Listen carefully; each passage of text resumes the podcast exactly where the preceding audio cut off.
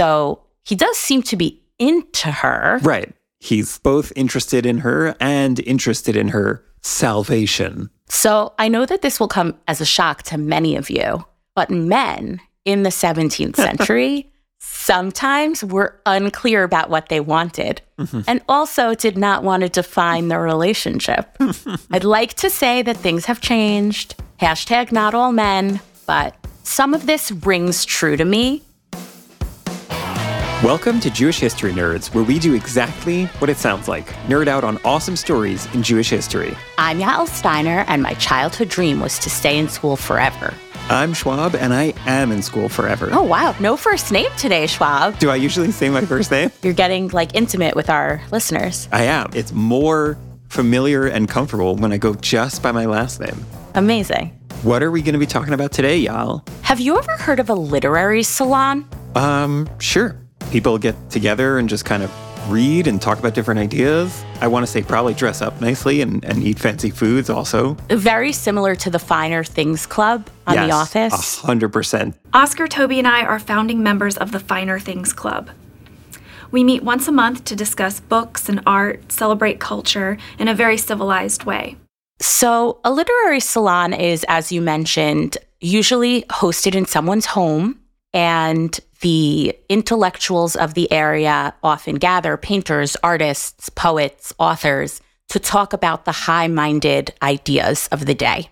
And today we're going to be talking about a remarkable Jewish woman, Sarra Coppia Sullam, who was born in Venice in 1590 and hosted one of the first literary salons that we're aware of in modern history and through her participation in the intellectual community of Venice, found herself embroiled in several scandals over the course of her life. It's such a change of pace that we're going to talk about someone involved in art because we usually talk about business, politics, anti Semitism, or war. So the anti Semitism here is a bit more muted. Uh-huh. And even I can't believe I'm saying that because she did live in the Venetian ghetto. Jews were ghettoized. So when I say that the anti Semitism was muted, I mean that it wasn't violent. It was just like the normal part of her everyday life as it was in, what was it, 16th century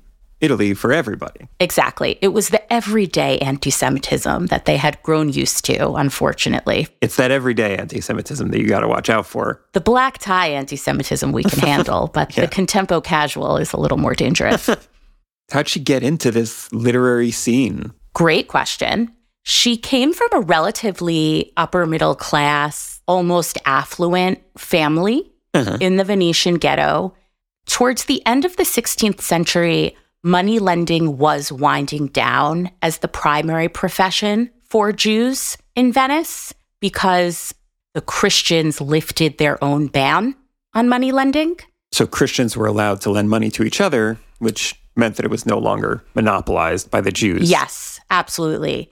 And this was also around the time when Shakespeare was writing Merchant of Venice. So it's sort of ironic that one of the most famous stories about Jewish money lending was written around the time that this phenomenon was really waning. Huh. That being said, her father and her husband had both made a nice, tidy sum in the money lending business. So she was affluent and she was actually encouraged by her father, who perhaps saw in her some intellectual stirrings, a brightness of intellect, uh-huh. maybe saw some potential in her and encouraged her to start this literary salon. Huh. And I think it's important to note that this salon was attended by a variety of Venetians, both Jewish and non Jewish. Huh. Because although the Jews of Venice were ghettoized, the ghetto was only closed at night. The Jews were free to come and go, and visitors were free to come and go during the day. So this salon was during the day when people were allowed to come? Presumably. I kind of just always imagine if people are going to get together and talk about the arts or something, that it would be at night. But I guess I have to change my mental image of this thing and imagine this the sun shining in through the windows. That's because you're not a lady of leisure right. or a man of leisure. Right. Both can be people of leisure. Uh-huh. I really loved learning about her I think I have a lot of soft spots for this story for a variety of reasons. One is that I did not realize that women at that time in that place, particularly Jewish women, were so well educated that they could be the hostesses of these high level discussions and that their homes could be the epicenter of high culture. Uh-huh. I would love to be in the position to be someone who sits at home and welcomes very smart people to talk about really cool things.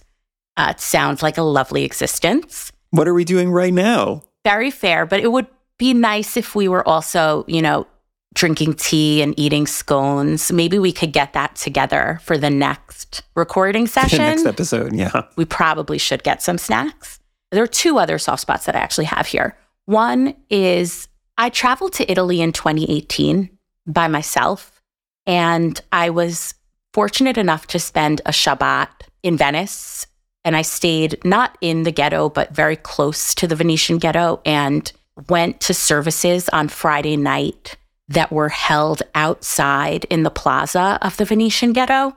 And I remember during that experience feeling so fortunate as a Jew that I could pray so openly that we were dozens of people sitting outside singing songs welcoming Shabbat in a place that was once very much an epicenter of persecution for Jews. And there we were celebrating and singing freely, and it was very meaningful to me. So to read and research this story about the Venetian ghetto really brought me back to that feeling.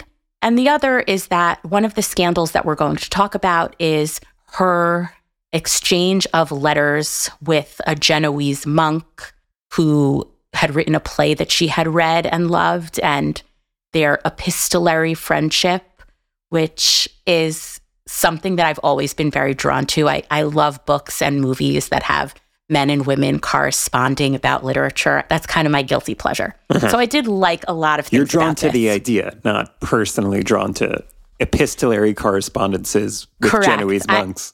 I don't currently have one of those relationships. That's not to say one won't develop, but I like the currently. I did at one time Yes. have a pen pal with this Italian priest. I did have a pen pal named Eunice in third grade.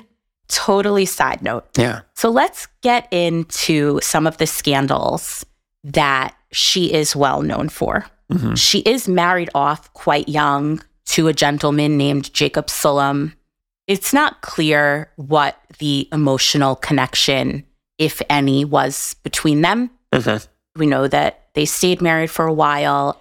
Unfortunately, they lost a small child, and she also suffered, we know, at least one miscarriage. So they did not have any surviving children. Wow. Other than that, we don't know much about their marriage and their relationship, but she was married. Mhm. She reads a play called L'Esther in the year 1618, which is about Queen Esther, the heroine of the Purim story. Cool. And it is written by this Genoese monk named Ansaldo Cebà. She becomes obsessed with this piece of literature. She loves it Mhm. and she starts writing to the man who wrote it, Ansaldo. This is like fan letters, or these are These are fan letters to a certainly by 16th and 17th century standards salacious degree. Oh, okay. So it's not just wow, I love this play and this scene, but it's more like you must be so talented, and I'm really enjoying reading your work type of stuff. So she sends him a letter that says that she loves his work and she sleeps with the book under her pillow every night She really loves his work. Okay. and that she carries it with her everywhere. Wow. I don't know if that was her first letter to him or one of the firsts, but later on in their correspondence, which consists of dozens of letters, he tells her that he sleeps with her portrait under his pillow at night. Okay. But I'm just checking. He's a monk, right? Yes, he is a monk. So he's not really he lives- supposed to be doing whatever this is. Correct. Um, they wrote each other some fairly salacious letters. Not all of their letters were love letters, but some were. And I'm just going to read you some of the letters. We have his letters to her. Mm-hmm. It's not clear that any of her letters to him were salvaged, but he actually published his letters to her. So he wasn't keeping this under wraps. Yeah. And the sending the portrait thing, like even in our modern times, sending a picture of yourself is very clearly a romantic, yeah, probably. early modern sexting. Yeah. It's a, a a propositional thing to do, I guess is a good way to put it. So here's some language from one of his letters to her. Oh, how many things does the love that you bear my verses make you say? And how many does the craving that I have for your salvation make me say? I admit that because of it, I also feel incited by a certain passion that perchance is not so criminal. But for me, it is so suspect that if you were where I am, you would recognize the consequences of my servitude, yet not see the features of my face. And while, you know, we would have to parse. It's too bad this is a podcast because I wish that, people could see the features on my face right now reacting to everything you just read. And then he goes on to talk about not only how much he loves her and loves her mind, but that he wants her to convert to Christianity. That okay. So- I was gonna say because um, in the first line there, there was something about her salvation, and like, what does he mean? Salvation sounds pretty converty to me. Yes. So he ends the letter Ansaldo Cebà, your ladyship's most indebted servant. But at the same time, he's basically telling her that she's in the wrong. So he's negging her a lot. he says, I disagree with you and will always disagree with you as far as the profession of Judaism is concerned. But for the rest, I make you and will always make you as much a mistress of my will as you may be of yours. Wow, this is amazing. It's really great stuff. yeah. And he even writes to another individual, I'm assuming a friend of his, named Batista Spinoya. Jitan Batista Spinoya. I probably am totally butchering that name. I apologize. You did well to awaken me with your letter, Signor Giovanni Battista. For on the subject of corresponding with friends, I confess to slumber sometimes more than I should. I said, quote unquote, with friends. From these, I exclude Signora Sarra, who is my mistress, as you know. And he goes on to say, I should mention she has been as close to dying as she is from converting. I regret her obstinacy. Help her for pity's sake with your prayers. He goes on to talk about how distressed he is that his mistress, Padrona, is not getting closer to Christianity. So I think when you look at the letters as a whole, it's clear to me that there are obviously romantic stirrings there, or at least lustful stirrings.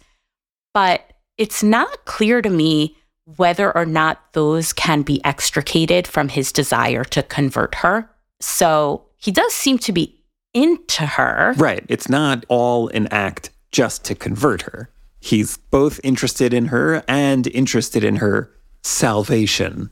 So I know that this will come as a shock to many of you, but men in the 17th century sometimes were unclear about what they wanted and also did not want to define their relationship.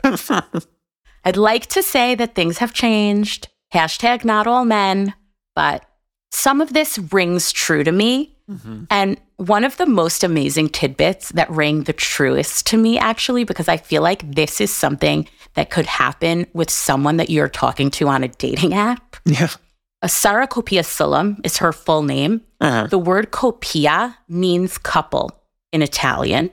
And early in her life, she spells coppia, which is the spelling of the word couple, C O P P I A. And he writes to her that, like the two P's in her name, they are united as a couple in this word coppia. Okay. And she immediately starts spelling her name with one P. Definitely the best part of this entire story.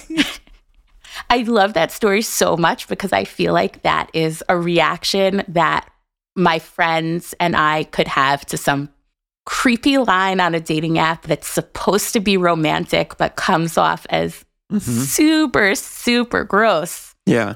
And then you have to change your name. Then you have to change your like contact like, info on the app. It's just hilarious to me because she obviously is interested in him as well. Mm-hmm. But apparently he took one step too far. She's like, oh, whoa, this has all gone way too far. He misunderstood why I sent him my portrait. Like maybe he could have said we're two peas in a pod, but the two peas in a couple was was too much. So she changes her name. Exactly. Wow. So she becomes well known for her hosting of this salon and also for her correspondence with Ansaldo. Yeah, you said he publishes these. I think he publishes them in 1623, which is five years after she first reads his book. Oh, so it's not not like every time he's writing her, he's also putting it out in the newspaper. This is the latest no, letter. Okay, I don't believe so. We have 53 letters that he wrote to her. So if you take that and add the letters she wrote to him, we're talking about really several dozen pieces of correspondence. Mm-hmm. I think that because we also see that he wrote to his friends about her, it's clear that this was not a secret. He also apparently wrote to her husband to. That is a bold, bold move. It is a bold move to encourage him to encourage her to become a Christian. and I'm guessing that did not work. It did not work. Again, we don't know a ton about the emotional nature of her relationship with her husband. So, you know, it could have been a loveless marriage, it could have been a marriage of convenience, or it could have been a happy romantic marriage. But even if it was a loveless marriage of convenience, I think most husbands probably not thrilled to be getting letters from Genoese monks about it's a bold move. So even even in his most flowery and expressive letters about his love for her, he always ends them with his desire for her to convert. Uh-huh. So the Christianity portion was definitely a big part of it. Yeah. I think she is known in her circles a little bit as a dilettante or someone who is not quite as smart as she thinks she is. Uh-huh. And at a certain point in time, she comes under attack by a gentleman named Baldassare Bonifacio, who is a Christian. And I believe he's a member of her salon or a member of her community. And he is the one who accuses her of not believing in the immortality of the soul. And he makes this very public claim against her. I'm trying to understand the context because right now I feel like if that charge was levied against someone in 21st century America, you know, this person does not believe in the immortality of the soul it doesn't seem like it would be the most important thing you could say about a person. But at the time, that was a very big deal, you were saying? Yes, it was. It was something that would get you canceled mm. in cancel culture. Right. Okay. And I just want to mention her family was very, very close with Leon de Modena, who was the chief rabbi of Venice. They were not estranged from the mainstream Jewish community.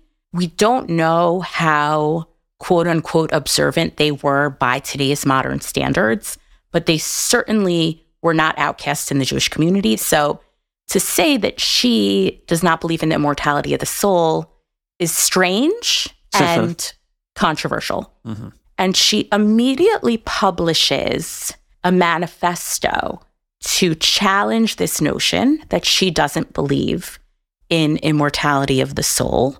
Does the manifesto need to include much more than I believe in the immortality of the soul. I think she does include some exegetical or analytical oh, details. Oh, she's got to like really defend her position. She's like, I've always believed in the immortality of the soul. Yes. Here's the justification for that belief.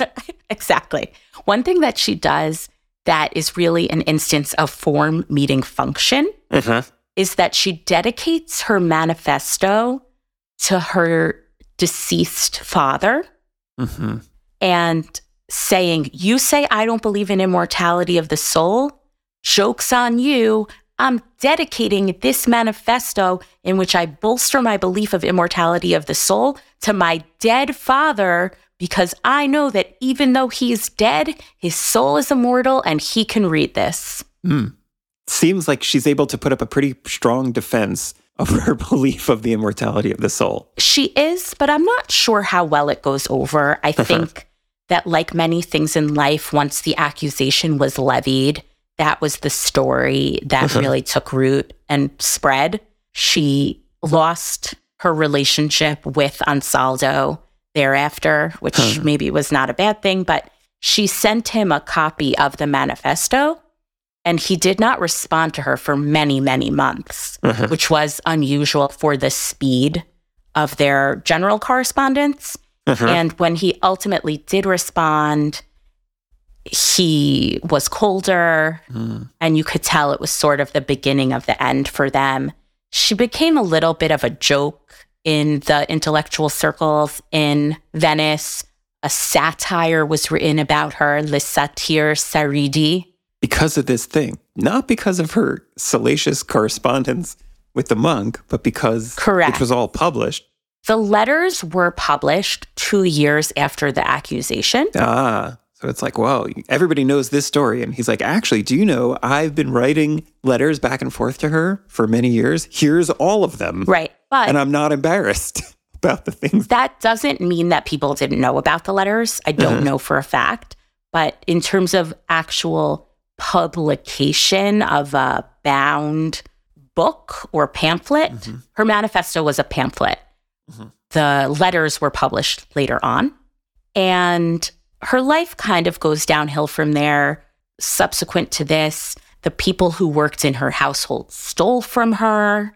Maybe she was disliked by them or disliked by others. She goes from being the socialite of the year uh-huh. in Venice, the person whose home everyone wants to be invited to and everyone wants to be around, to being just another disgraced wannabe woman author. Mm-hmm. There's a lot of cool information out there about her.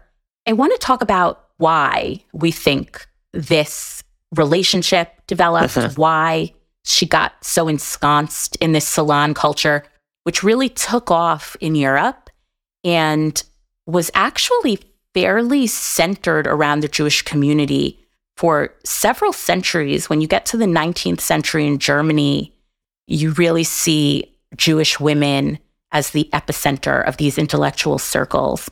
And I'm interested to hear your thoughts. Yeah. But a lot of it to me, I think, stems from the fact that women at this time were literate. Uh-huh. It's likely that she was learned in Hebrew, Latin, and Greek, but they were not permitted to study Torah.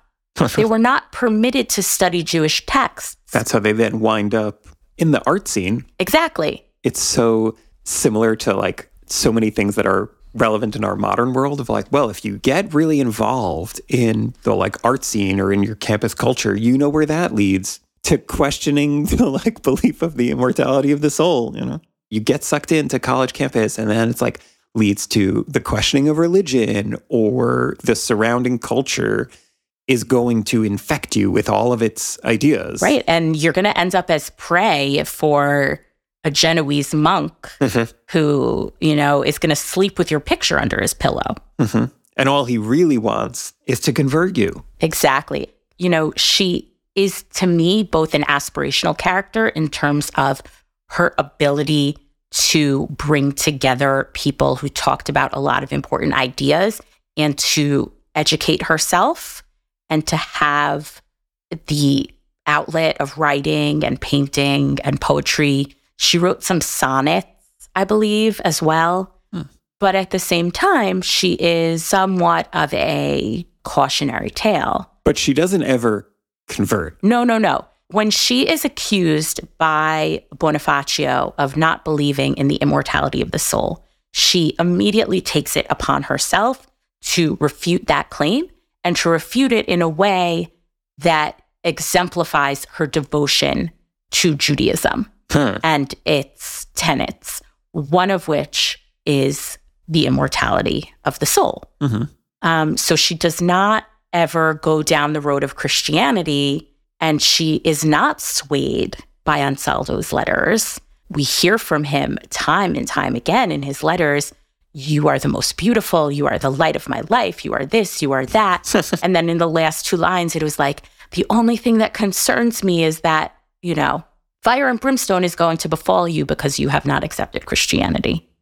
and she never goes there. You know, she was able to stand strong Yeah. in that way. Which is sort of like the counterweight to that idea we were talking about before of like her falling prey to these things. Like actually, she has a lot of agency and her own ability to stand up for what she believes and what she wants. And for all of the dangers of the world that she falls into, she, it sounds like, pretty steadfastly is is true to herself and to her background. Exactly. It's a great advertisement for giving women the wherewithal to learn Mhm. and internalize what they learn so that they can put up a defense Mhm. against these wayward influences out in the world. It's so funny that the the play that kicks off all of this is the story of Esther, which is so much that like a young woman who, you know, finds herself in the king's court but does remain true to who she is and doesn't change her identity and stands up for her people. That's a really amazing point that I had not considered. Mm-hmm. Esther could have very easily gotten to the palace and been like, eh, kind of nice here. I'm treated pretty well. Why should I risk this existence by standing up for myself and the Jewish people? And she doesn't. She really takes matters into her own hands. I think that's an amazing parallel. And I'm really glad you brought it to my attention.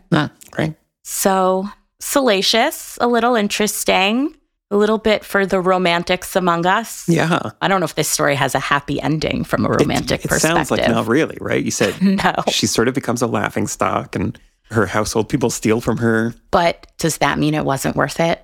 Is it hmm. not better to have loved and lost than never to have loved at all? Nobody should take romantic advice from me. Cool. Well, thank you so much for sharing this one. This is definitely an original character. I feel like we have not talked about a story that is like this in any way. And I think obviously our war heroes are important, our government officials are important, and people who do crazy heroic things or crazy revolutionary things are important. Mm-hmm. But she was just kind of a regular woman. I mean, obviously, her defense of her religion and of her beliefs is certainly notable. But it is nice to talk about a different kind of person every once in a while. Yeah. Thank you for listening to Jewish History Nerds, a production of Unpacked, a division of Open Door Media. If you like this show, subscribe on your podcast app of choice.